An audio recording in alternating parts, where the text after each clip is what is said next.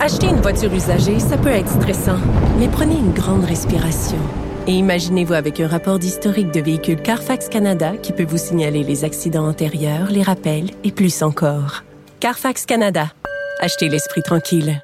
La Banque Q est reconnue pour faire valoir vos avoirs sans vous les prendre.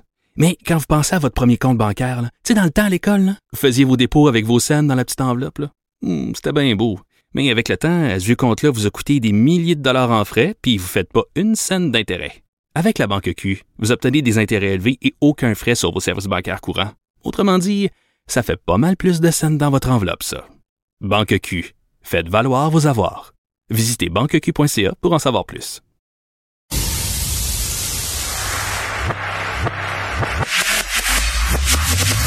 Derrière chaque nouvelle se cache une explication.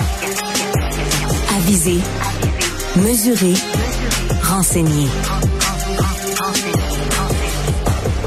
Pour lui, l'information est à la base de la compréhension.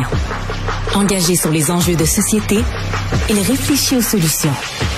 Alexandre Morin-Villouellette.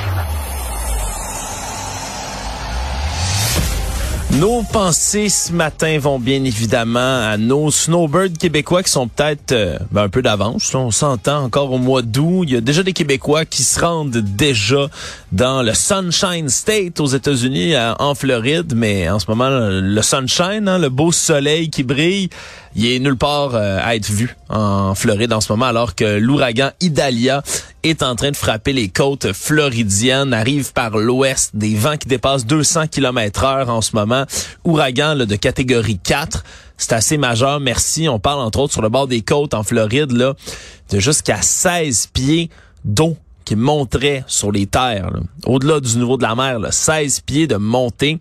Ça, euh, si quelqu'un est déjà allé en Floride, vous avez déjà vu à quel point euh, on est proche de l'eau, hein? on veut être le plus près possible de la plage, mais à quel point ça va détruire des habitations, des commerces, des maisons, bref. Ça va être vraiment à suivre là, tout ce qui se passe là-bas en Floride. Ça donne une occasion aussi, si on a une petite pensée politique quand même, pour Ron DeSantis, qui, en pleine course à l'investiture républicaine en ce moment, doit gérer une crise puisqu'il est le gouverneur de la Floride.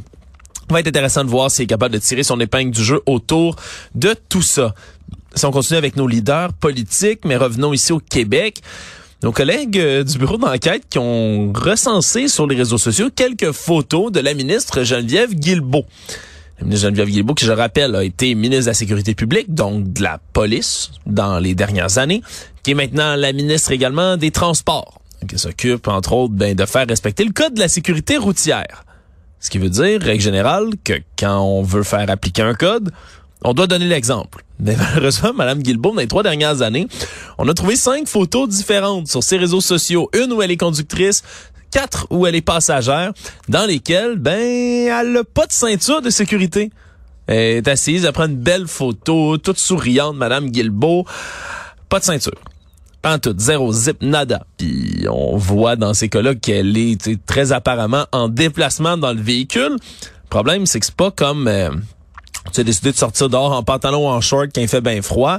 Euh, c'est votre droit de sortir en short s'il fait froid. Par contre, si euh, vous voulez embarquer dans un véhicule puis vous voulez pas mettre votre ceinture de sécurité, ça c'est pas euh, c'est pas un choix que vous avez à faire. C'est complètement illégal de faire ça. C'est obligatoire selon le code de sécurité routière de porter sa ceinture dans le véhicule. En plus, en ce moment, on est dans les, vraiment les saisons les plus meurtrières sur les routes. Là. 2022, pire bilan depuis le début de la décennie, 392 décès sur les routes. Le tiers des gens, on estime à peu près, qui se sont retrouvés dans des, dans des accidents mortels, avaient pas leur ceinture de sécurité. Il y a même un rapport en 2021 du coroner Alain Manceau qui avait recommandé à la SAQ d'intensifier leurs efforts pour être capable de vraiment pousser, mettre de l'avant les gens à porter leur ceinture peut sembler un peu fou. En tout cas, de mon point de vue à moi, en 2023, moi, j'étais convaincu que tout le monde mettait sa ceinture de sécurité tout le temps. Semble-t-il que non. Hein? Semble-t-il qu'il y a bien des gens qui décident de pas le porter, particulièrement chez les 25 à 54 ans. 36% des gens qui mettraient pas leur ceinture de sécurité. Mme Guilbeault qui tombe exactement dans cette catégorie d'âge-là en plus. Bref, elle a été contactée par le journal, elle s'est excusée. Au moins, on va lui donner, elle a pas essayé de nier les faits. Là. On se souviendra, là, Monsieur Coder, par exemple, en pleine campagne, qui, était au cellulaire au volant, hein, qui était en train de texter une intersection, qui s'était fait attraper, pincer sur le fait, puis qui avait décidé de faire quoi, lui, à la place? Mais il avait nié en bloc, puis après ça, il s'était rectifié, puis il avait recorrigé. Mais là, mon téléphone, il était tombé de sa clip, vous comprenez? Fait que je l'ai attrapé pour le remettre, puis c'est là qu'on m'a pogné. Ouais. Oh, ça, ça avait mal passé. Au moins, Mme Guilbeault a l'honnêteté de dire que, ben, c'est vrai. Elle a pas mis sa ceinture pour Non, non, non, j'avais un, j'avais un téléphone au socle. Ben voilà, j'avais un téléphone au socle, hein, c'est ce qu'on entend de Monsieur Coder, voilà, un bon extrait. Au moins, elle a pas nié, hein, on va apprécier sa franchise dans ce cas-ci. Mais c'est sûr que quand vous êtes tour à tour ministre de la Sécurité publique et ministre des Transports, pas porter votre ceinture en auto, c'est non. C'est pas une bonne idée du tout.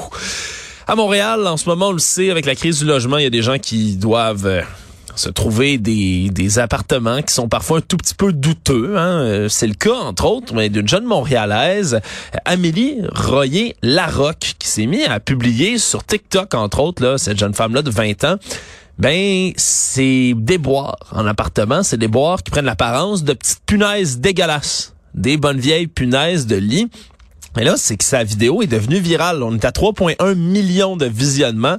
Alors que ce qu'elle fait, elle, c'est qu'elle a collé comme une belle feuille blanche sur son frigo. Puis chaque fois qu'elle trouve une punaise de lit, puis elle fait ça, c'est important, elle dénonce la lenteur, entre autres, de sa propriétaire de venir régler le problème. Me semble-t-il que ça a pris une mise en demeure pour qu'elle vienne envoyer un exterminateur effectuer un deuxième traitement.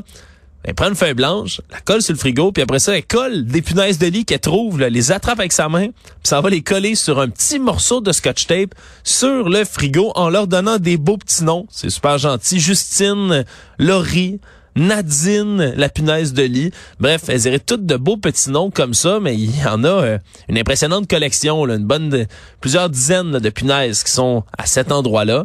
C'est un peu dégueulasse, mais c'est un moyen original peut-être de dénoncer hein, les problèmes parce que ça arrive trop souvent, malheureusement, qu'on doive se battre à Montréal avec ses proprios. Je, ne sais pas que c'est le cas de tout le monde, vraiment pas. Mais même ici, à Cube Radio, on a une collègue qui a été aux prises avec ce genre de problème-là dans la dernière année coincé avec des punaises de lit, un proprio qui ne réagit pas du tout, des mises en demeure qui doivent se multiplier pour essayer d'endiguer le phénomène. Puis c'est c'est quelque chose que vous avez jamais expérimenté, là, des punaises de lit, c'est dégueulasse, c'est affreux, ça vous pique, c'est dans toutes vos choses, vous devez tout nettoyer, l'ensemble de votre linge, de vos meubles, de votre lit, c'est c'est vraiment, vraiment, vraiment désagréable à avoir. Puis malheureusement, quand on envoie une mise en demeure, qu'il n'y a rien qui fonctionne, ben, on est souvent obligé de se rendre jusqu'au tribunal administratif du logement. Puis au Québec, ben le TAL, ce tribunal-là, comme presque tous les autres, est super engorgé, c'est vraiment long. Mon Dieu que c'est lourd à voir, à se forcer, puis à aller faire des démarches qui peuvent être longues pendant que vous souffrez de punaise de lit. Donc peut-être un nouveau moyen qui vient d'émerger, celui des réseaux sociaux et d'être capable d'attirer l'attention de 3,1 millions de personnes, mais peut-être que ça va venir l'aider dans sa cause. Qui sait?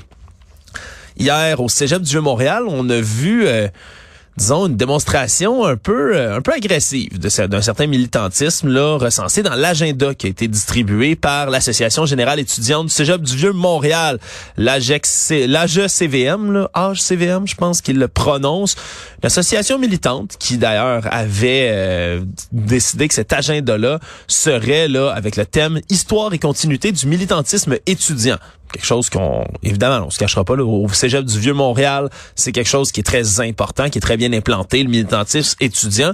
Puis on peut les comprendre de rendre hommage à tous ces jeunes qui ont décidé de se politiser en bien ou en mal dans les dernières décennies au Cégep du Vieux Montréal. Je pense qu'on qu'on soit pour, qu'on soit contre des manifs étudiantes, qu'on soit pour, qu'on soit contre les mouvements qui sont amenés là. Ben, il y a une l'importance quand même là, de voir des revendications émerger au cégep. Je trouve ça formateur. C'est beau la jeunesse quand on décide de prendre à cœur certaines causes puis de les pousser un maximum. Mais il y a quand même des limites. Il y a quand même des limites là. Je vais pas, euh, je ne peux pas continuer de défendre le militantisme étudiant quand on passe ouvertement ben dans des propos qui peuvent être de l'incitation à la violence. C'est comme ça que le cégep l'a considéré. Sur l'agenda, entre autres, ben, il y a l'acronyme ACAB, qui veut dire All Cops are Bastards. Tous les policiers sont des salauds, qui est utilisé, règle générale, pour dénoncer la police ou décrier la police et les brutalités policières. C'est parce qu'en plus, avec le ACAB qui est écrit, il y a le dessin d'une auto du SPVM, une autopatrouille en feu, en flamme je vous avoue, je trouve que c'est maladroit. Puis il y aurait eu moyen de dénoncer les brutalités policières, de faire un beau dessin, par exemple, là, je sais pas, des manifs étudiantes des carrés rouges, du printemps érable qu'il y a eu au Québec. Ça, ça aurait été, il y aurait eu une belle signification, un beau rappel d'événements historiques où il y a eu des débordements policiers, absolument des débordements étudiants aussi, mais ça aurait, ça aurait valu la peine de faire un beau dessin comme ça. Là, on se défend en disant mais non, vous savez, c'est pas du tout de l'incitation à violence. Mais c'est un dessin d'une auto de police qui brûle, puis précisément du SPVM ici à Montréal. On peut être en désaccord avec les subventions que la police reçoit. On peut être en désaccord avec certains emplois de la force que la police fait. On peut être en désaccord avec toutes sortes de choses.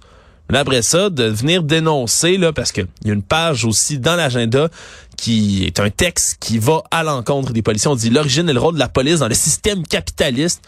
Puis on dénonce à grands cris pendant le reste. Je trouve ça un peu dommage parce qu'on va rater la cible, puis on va parler de cet agenda-là en ce moment pour des mauvaises raisons, qu'on aurait pu tout de même dénoncer la brutalité policière, tout de même se montrer compte, mais pas mettre le dessin d'une voiture en feu avec, encore une fois, all cops are bastards.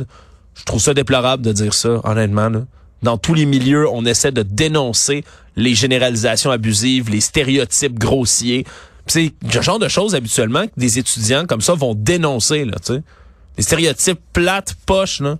Ah oui, tous les musulmans sont des extrémistes. sais. non, non, c'est pas vrai. C'est un énorme stéréotype grossier. Ben dire tous les policiers c'est des salauds, c'est tous du monde qui tabasse les gens dans les rues sans discrimination, qui sont prêts à battre n'importe qui comme ça dès qu'on leur désobéit. Euh, je m'excuse, mais c'est un énorme mensonge. C'est une généralisation abusive. Prochaine fois que vous voulez en dénoncer une comme ça, ben pensez aussi aux policiers.